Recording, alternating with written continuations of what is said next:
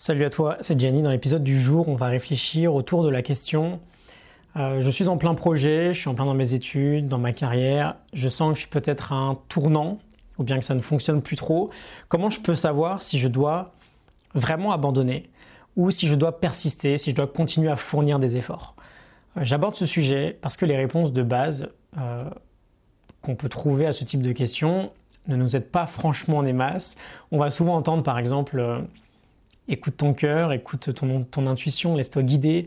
Ou alors on va te dire, il n'y a pas de réponse. Si on le savait, euh, ça serait beaucoup plus simple. Et c'est vrai en fait. Si on savait, ça serait beaucoup plus simple. Imagine si on avait cette capacité à savoir si on devait abandonner ou continuer ce qu'on faisait et bah, qu'on se tromperait jamais en fait, on serait, on serait les rois du monde.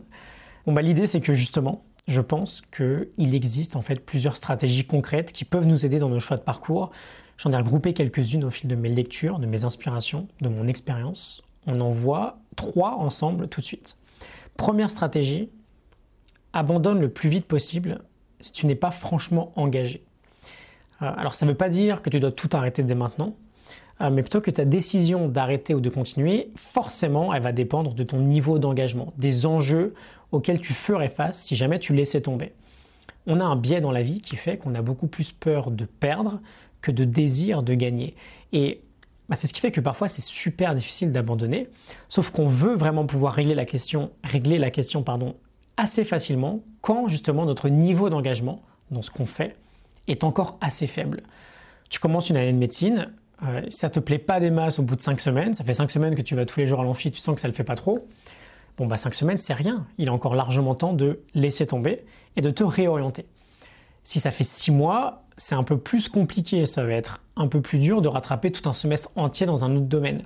Et si ça fait 5 ans, bah là c'est quasiment impossible en fait. Tu beaucoup trop engagé, tu as l'impression que c'est trop tard pour laisser tomber. Et c'est aussi pour cette raison-là que si on veut se réorienter dans notre carrière par exemple, que ça fasse 3 semaines, 3 ans ou 30 ans, quoi qu'il arrive, plus on attend, plus ça va être difficile de faire le grand saut parce que bah, plus on sera engagé. Et plus on est engagé, plus on a peur de perdre. Donc première stratégie, quand ça fait très peu de temps que tu es engagé, s'il y a relativement peu d'enjeux en jeu, change quelque chose le plus rapidement possible ou laisse tomber. Mais ne perds pas ton temps à continuer, sinon la route va être extrêmement longue. Et petite parenthèse, je parle bien sûr de cas super clairs. Quand on a par exemple beaucoup de mal à abandonner, même quand on est sûr à 100% que ce serait le mieux à faire si jamais c'est juste que tu hésites parce que tu rencontres une petite difficulté, si tu abandonnes là, tu abandonneras tout le temps et tu n'iras pas non plus super loin. Il faut apprendre aussi à surmonter les obstacles. Deuxième stratégie, ignore justement cette fameuse euh, peur de perdre. J'aime beaucoup cet exemple de Chris Gilbo, très courant, qui va forcément te parler. Tu es au supermarché, tu fais la queue depuis 20 euh, minutes, il y a un énorme caddie devant toi qui n'est pas encore vidé. Et là, il y a une deuxième caisse qui s'ouvre et bah, tu hésites un peu à y aller. Parce que, bah, quand même, tu as dépensé 20 minutes de ton temps dans cette file d'attente-là. Sauf que le temps que tu hésites, la personne qui est juste derrière toi, euh, et qui a attendu en plus que 30 secondes, parce qu'elle venait juste d'arriver, bah, elle va y aller, elle va passer, et euh, si elle est sympa, elle te fera même un petit coucou en sortant du magasin, quand la personne devant toi n'aura même pas encore fini de vider son caddie.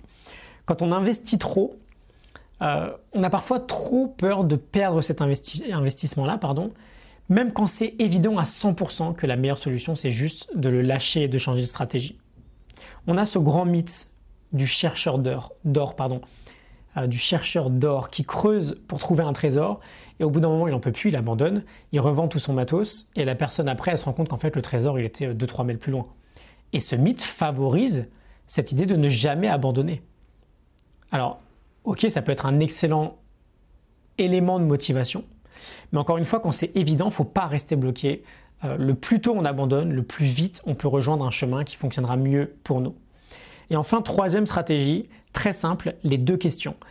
Si au contraire, tu es fortement engagé et tu penses que ça te coûterait très très cher d'abandonner, en termes de temps investi ou en termes d'argent investi, peu importe, pose-toi juste deux questions.